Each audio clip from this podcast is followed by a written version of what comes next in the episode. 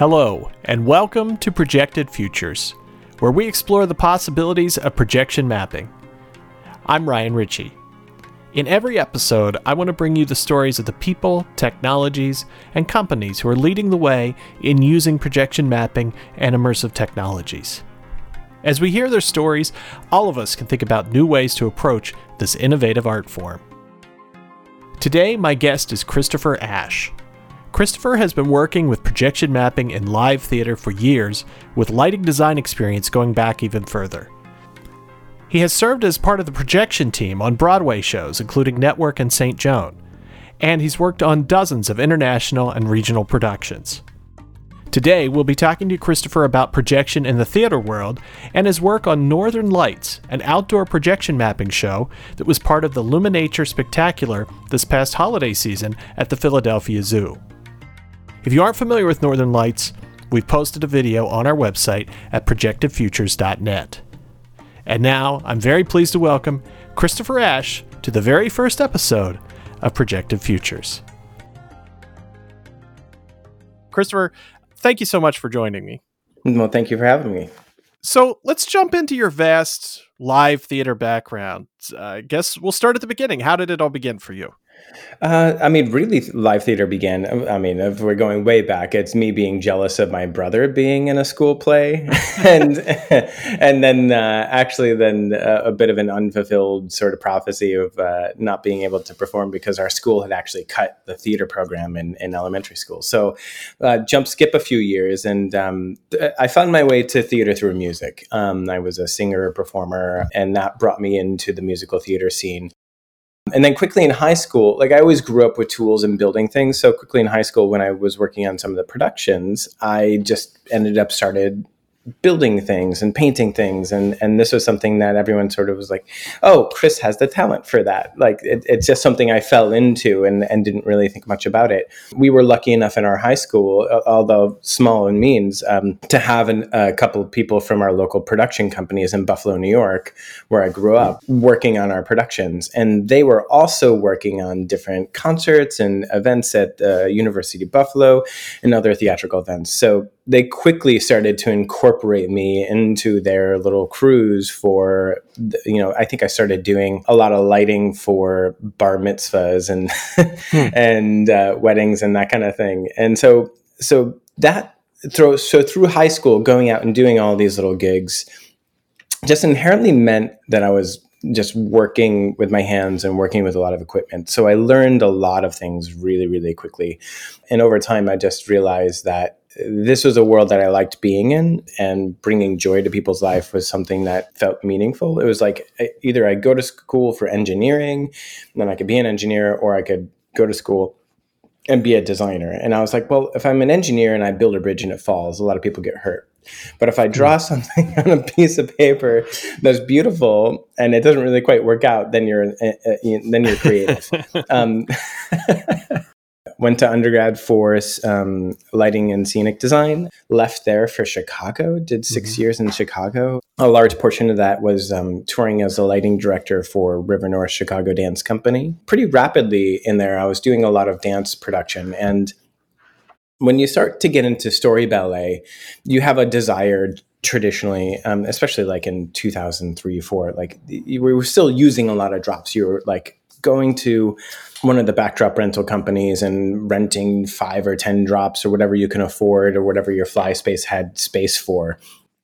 So then the next choice was okay, you just light it with the red, green, and blue cyc lights that you did. Mm-hmm. And I was getting really sort of tired of that. As a scenic designer, I really wanted to be in these locations.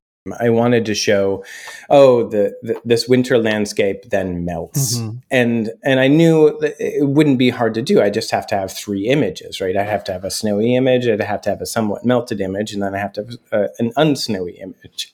The system that we used to play back and crossfade stills was Catalyst.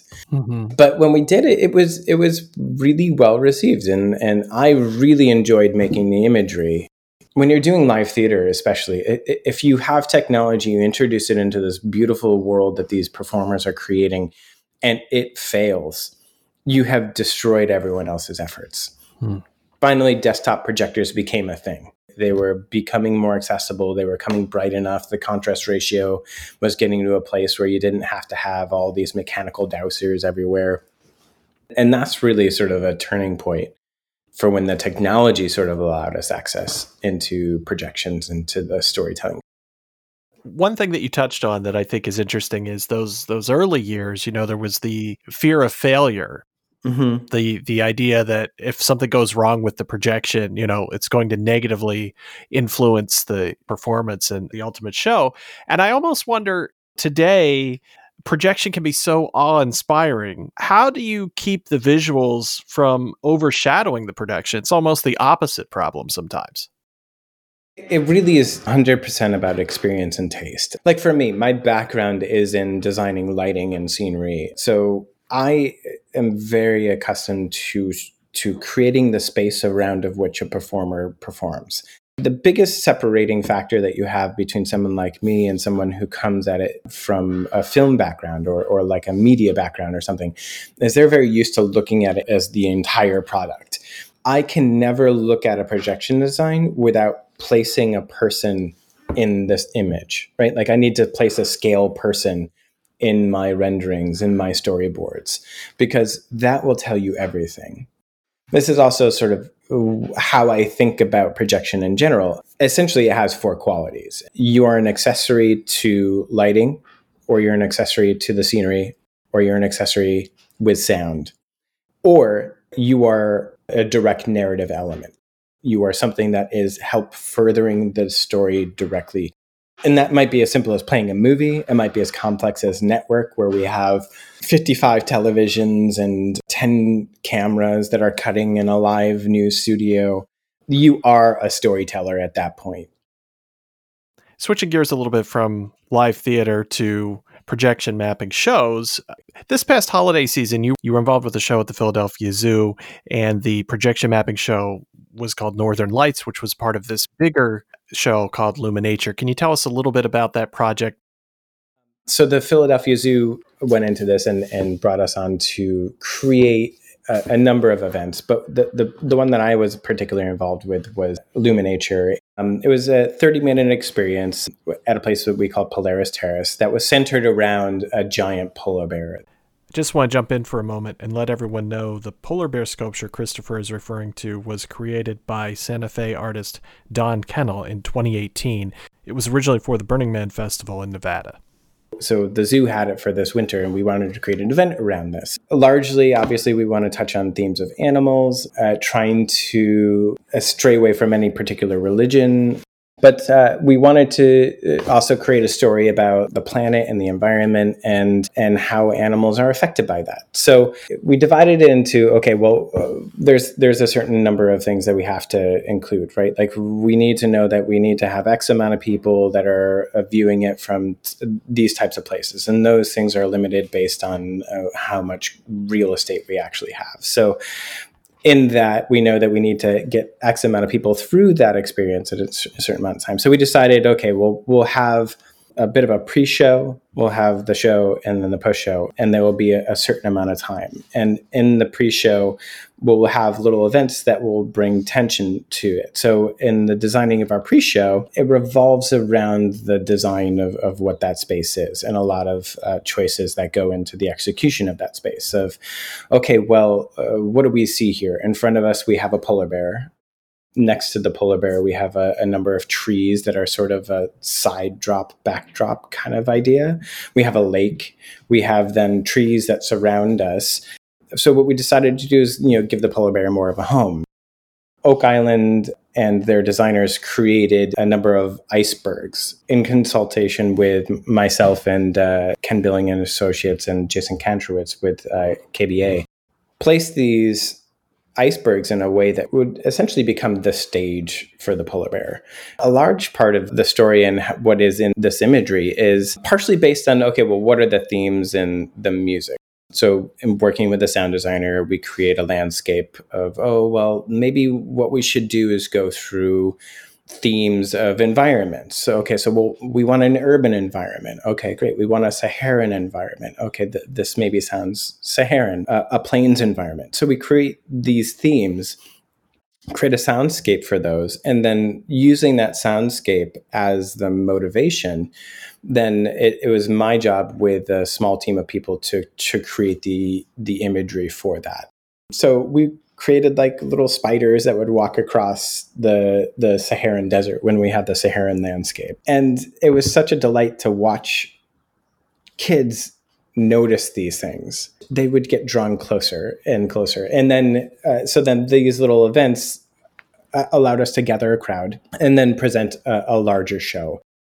That show then has a number of essentially a pretty typical story arc where you have you know your rising action your climax and your falling action. Our climax in this show being uh, the storm in the middle of which we then highlight some elements of environmental disasters and pollution and, and the way that humans are interacting with the environment that are not so helpful. And then through the conclusion, start to paint a picture of hey, look, there's a better day. There are things that we can do to help ourselves and help the environment. And and it's a brand new day. Let's go out there and change the world. I mean, obviously, this is a very family oriented show, so it's a, it's a very open, simple narrative. Let's get into the technical weeds a little bit here. Sure. Sort of take us through the process of pre production and then the on site process to to make the show happen.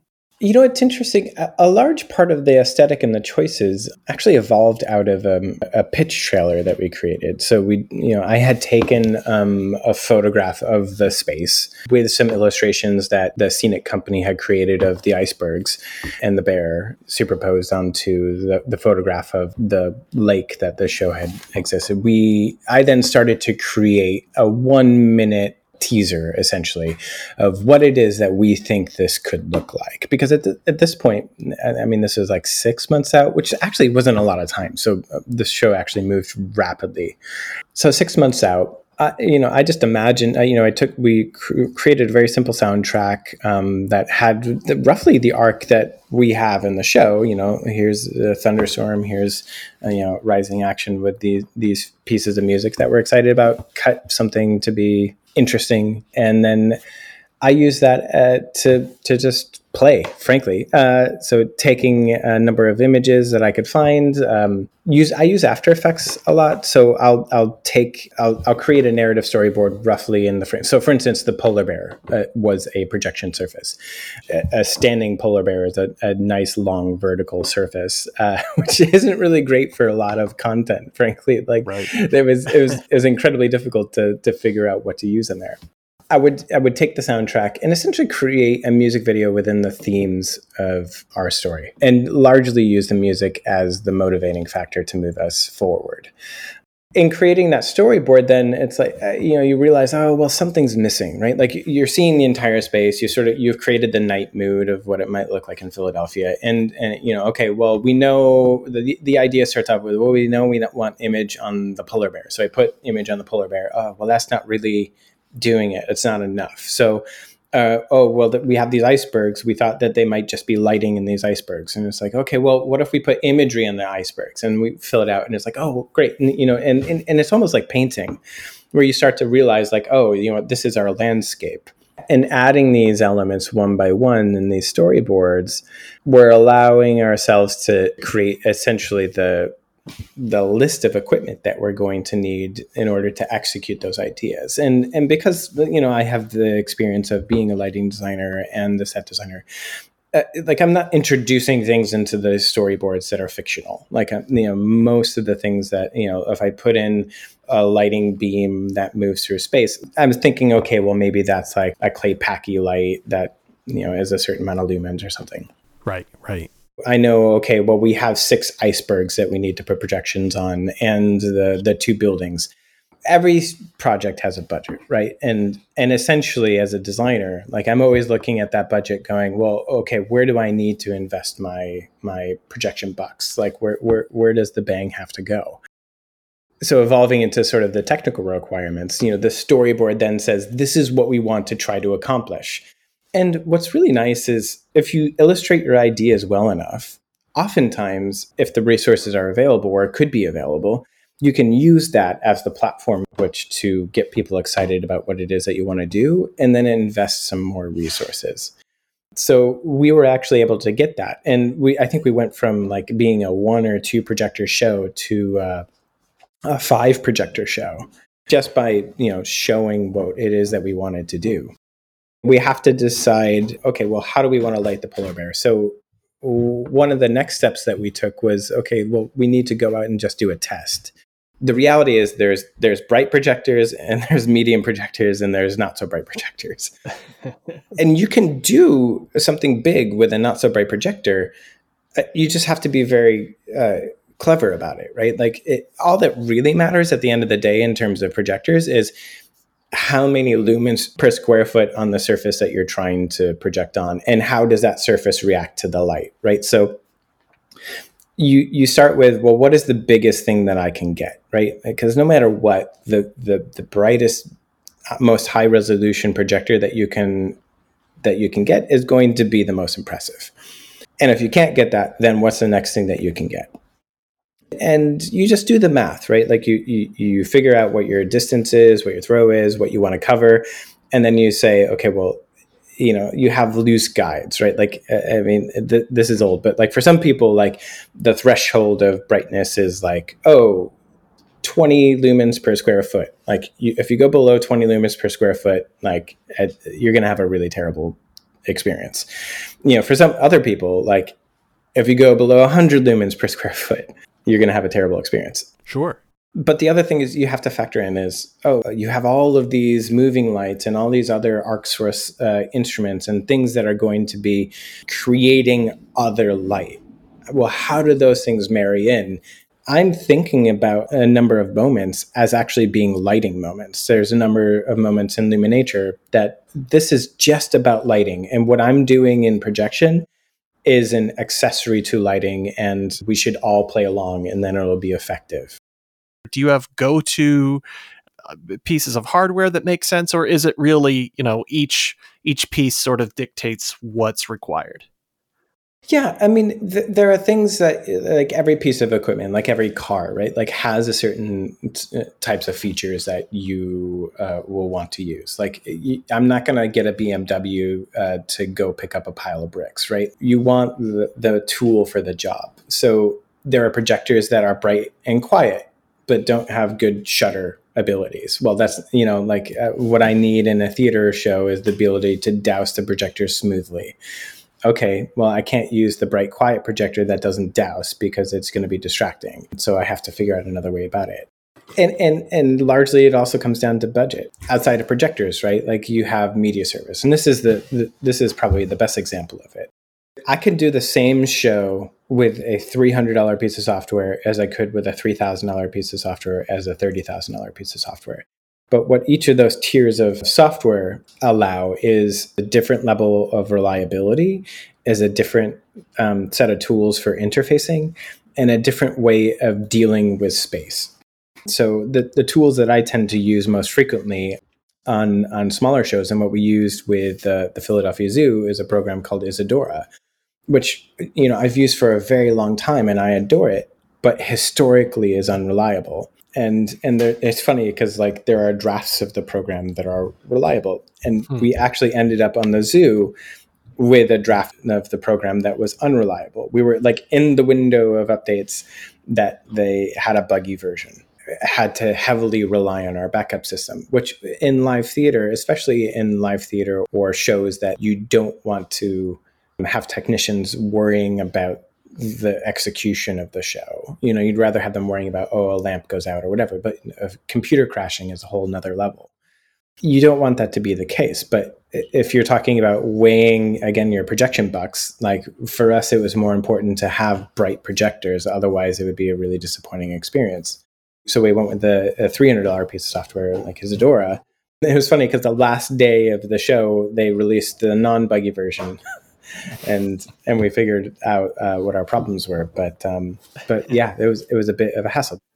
Then the the next tier, the three thousand dollar tier, is a program called Watchout. And the nice thing about like something like Watchout is it's linear, it's timeline, um, it's pretty bulletproof in terms of execution, um, and a lot of people know it. Like it's just it's been around for a long period of time so you have more technicians that could come in and help troubleshoot if something is going wrong but it, it, it relatively is limited in uh, its three-dimensional capabilities but it does it does play back pretty well the $30,000 version and, and a piece of software I love, but is, you know, this is your F1 sports car.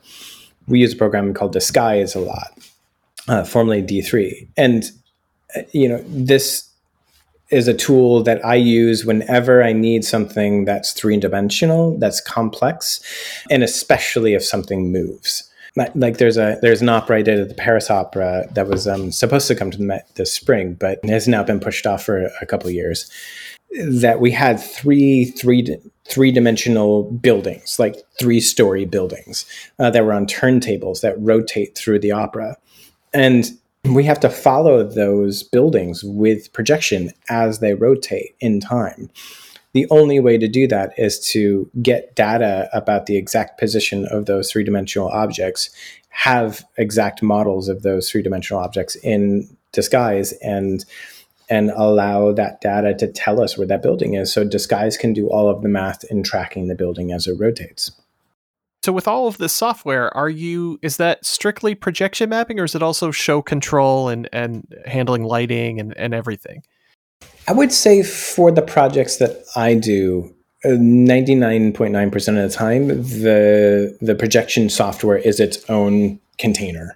But generally speaking, in theater, especially, you have the projection computer and system that is being maybe triggered by another event. So at the zoo, for instance, we were triggered by a QLab computer that would send out a MIDI show control event or a time code event that we would then listen to. And when they when this track started playing, we synced up to whatever track it is that they were playing. Lighting then took the same MIDI timecode events and had a lighting console that is doing its own thing. So I would say that at least in the the theater background community, we were very hesitant to have everything be in one container. Mm-hmm. especially on one computer. Like everything that we want to do is so it, it, tends to be process heavy. So trying to make the same computer do three things rather than just one thing. For instance, like in the zoo, when unfortunately the, the times that the show would crash, just the video would crash, right? The lighting is still happening, the you know sound is still happening, and then we could go to a backup really fast, and you know no one no one's the wiser. But if it's all in one system and it all crashes, then you're down. You're, you know, you've lost a, a half an hour worth of time in the, in the event. What's the effect of moving the show outdoors? How does that affect planning and yeah. you have wind and everything else? How do you keep things mapped accurately for, say, the icebergs at, at the zoo in that show? Well, it's challenging when the icebergs deflate. you know, when, when when your surface is literally floating and moving and deflating, it's it's uh it's a bit tricky. Uh, I mean, so so there's there's little things that you can do to give yourself some flexibility. For instance, like on the icebergs, there's soft edges for for all of the things. You know, I'm overshooting a little bit because by the time the projection moves past the iceberg that I'm shooting, it's gone through another 50 yards of air and has diminished that amount of brightness and just becomes texture amongst the trees, right? Like you don't really notice what's happening past it. So you just it's essentially like taking your safe boundaries and and having more content go out to the end of those safe boundaries and, and fuzzing the edges so that when things adjust because they do adjust that it's it's not going to hurt you. It's a little trickier like for instance on the bear uh, our main surface. In order to get the brightness that we wanted um, we had to overlap two projectors. So what you have to do is just make sure everything is cemented in the best you can, right? Like uh, the temperature changes are going to change things slightly. And in that, then your image might become a little fuzzy. But trying to merge two projectors on a three dimensional surface in changing circumstances is probably one of the hardest things to do and at that point really you're just relying on a group of technicians it, especially with the, the type of lower end software that we're using uh, you know you just have to have someone come in and treat what's called the map well, the map which is essentially a mesh a grid you know over the image where you you've put different points in the image that then can adjust how those pixels are projected and where they're projected. So you readjust your your mesh onto the object, or you refocus the projector physically so that it, it, lines up again perfectly. And that's sort of a daily thing. You just um, hmm. every day you go in and you just say, okay, is this within our tolerance of acceptable? And you adjust it a little bit. Sure. And then when it comes to the creation of the content, you're doing that in After Effects? Yeah, 99% of the material that I generate um, will be from After Effects. If the show requires doing some kind of CG process, um, I, I tend to lean towards Cinema 4D. Uh, Cinema 4D seems to work for me. But then I will, I will tend to bring that Cinema 4D process back through an After Effects workflow. And largely, I like After Effects in a way that helps me manage a project more than the, the content creation. Like, so I can imagine doing the same types of work that I do. I often linear edit in After Effects when, okay, maybe I could do the same thing in Premiere Pro a little faster, but I do it in After Effects so that all of my work process is in one program, one software base. I also really enjoy the way that After Effects gives you information about where your files are. So a, a, lot of the projects I work on have a long period of life.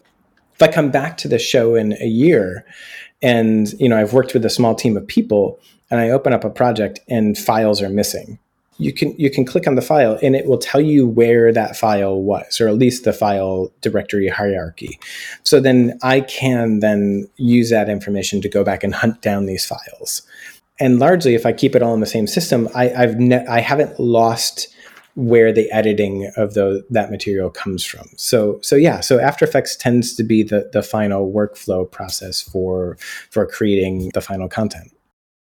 What do you think is the best way for people to sort of, you know, get their feet wet with this?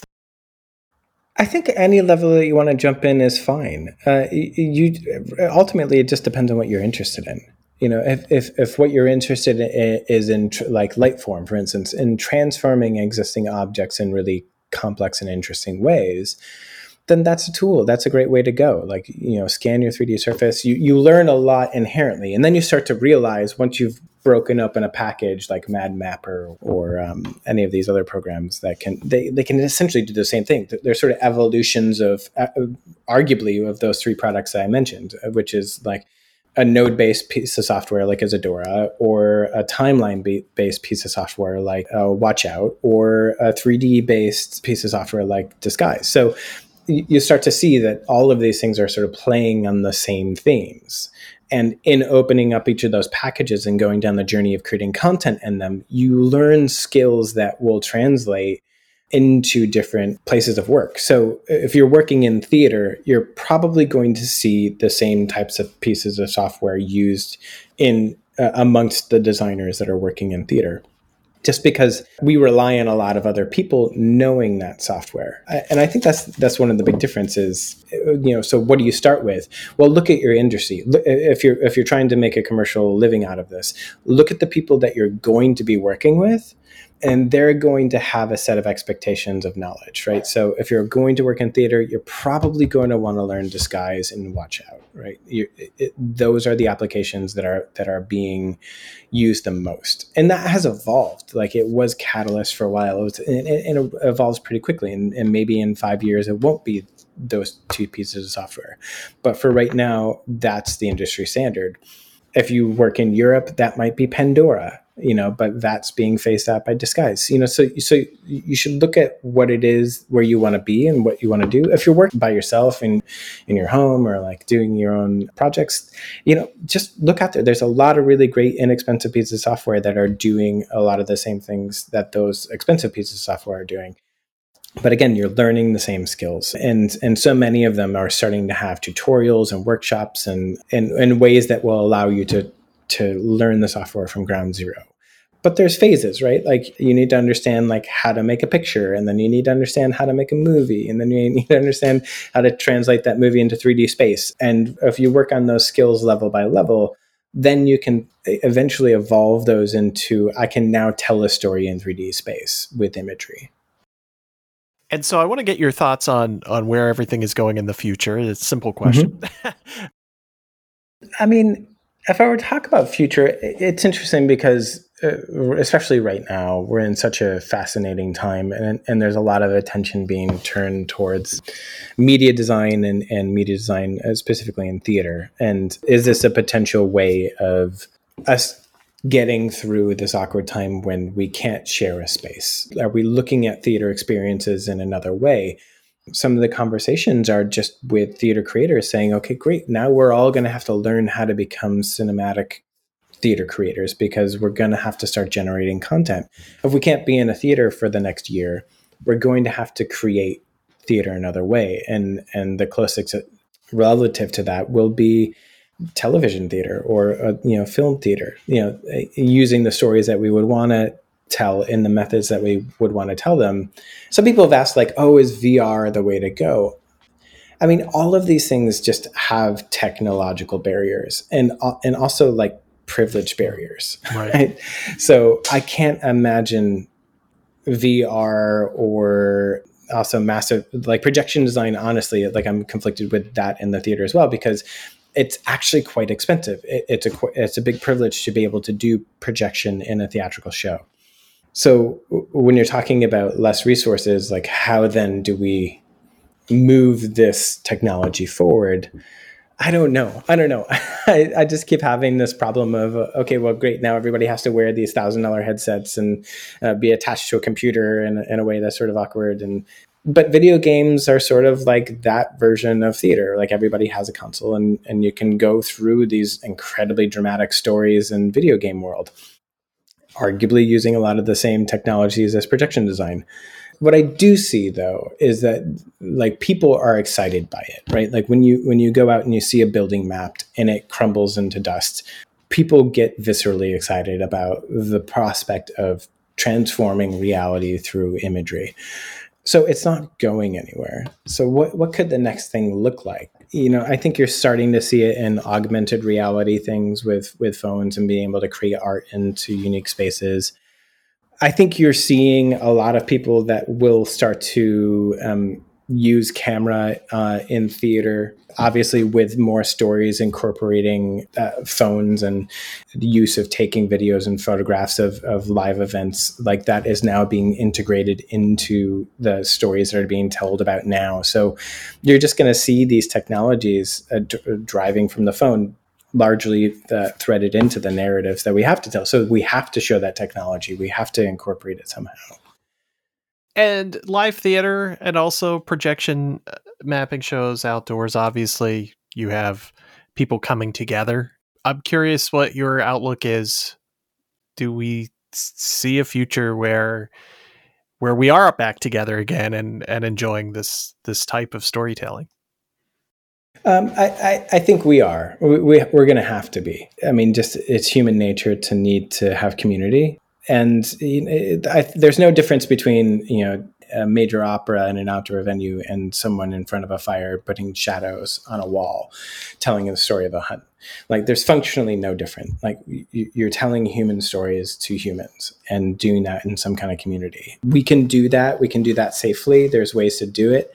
It's just it's not going to follow the same capital models that um, have existed at least not for a long time uh, until there, we can do it um, knowledgeably and safely. You're going to see outdoor venues. You're going to see people trying uh, everything they can to to to tell uh, the stories that their communities need in a way that uh, that is safe. And projection might be a part of that story, right? Like, so if if you can't be intimate with the performer, well, what you can do, and like I was saying, like with network, for instance, like if you have a camera on an actor's face, even if they're off stage, you have that intimacy again. And there, it's different. It's not the same, but like knowing that that person is there telling that story in in front of you in live space, it, it doesn't feel like you're watching a movie it's different. You know that that has a set of choices that are happening in that moment, and it's tactile. You you can taste it. So yeah, I think we're going to be back. Christopher, thank you so much for joining me. Yeah, thank you. My thanks again to Christopher Ash.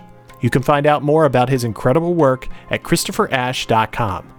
And again, you can see his projection mapping show Northern Lights on our website at projectedfutures.net. And I want to thank you for listening to the very first episode of the Projected Futures podcast. We're just getting started, so be sure to share your feedback. You can send us an email at projectedfutures at gmail.com or reach out on Twitter at projectedfuture, no S on the end, or visit our website projectedfutures.net. I hope you'll join us next time. Thanks for listening.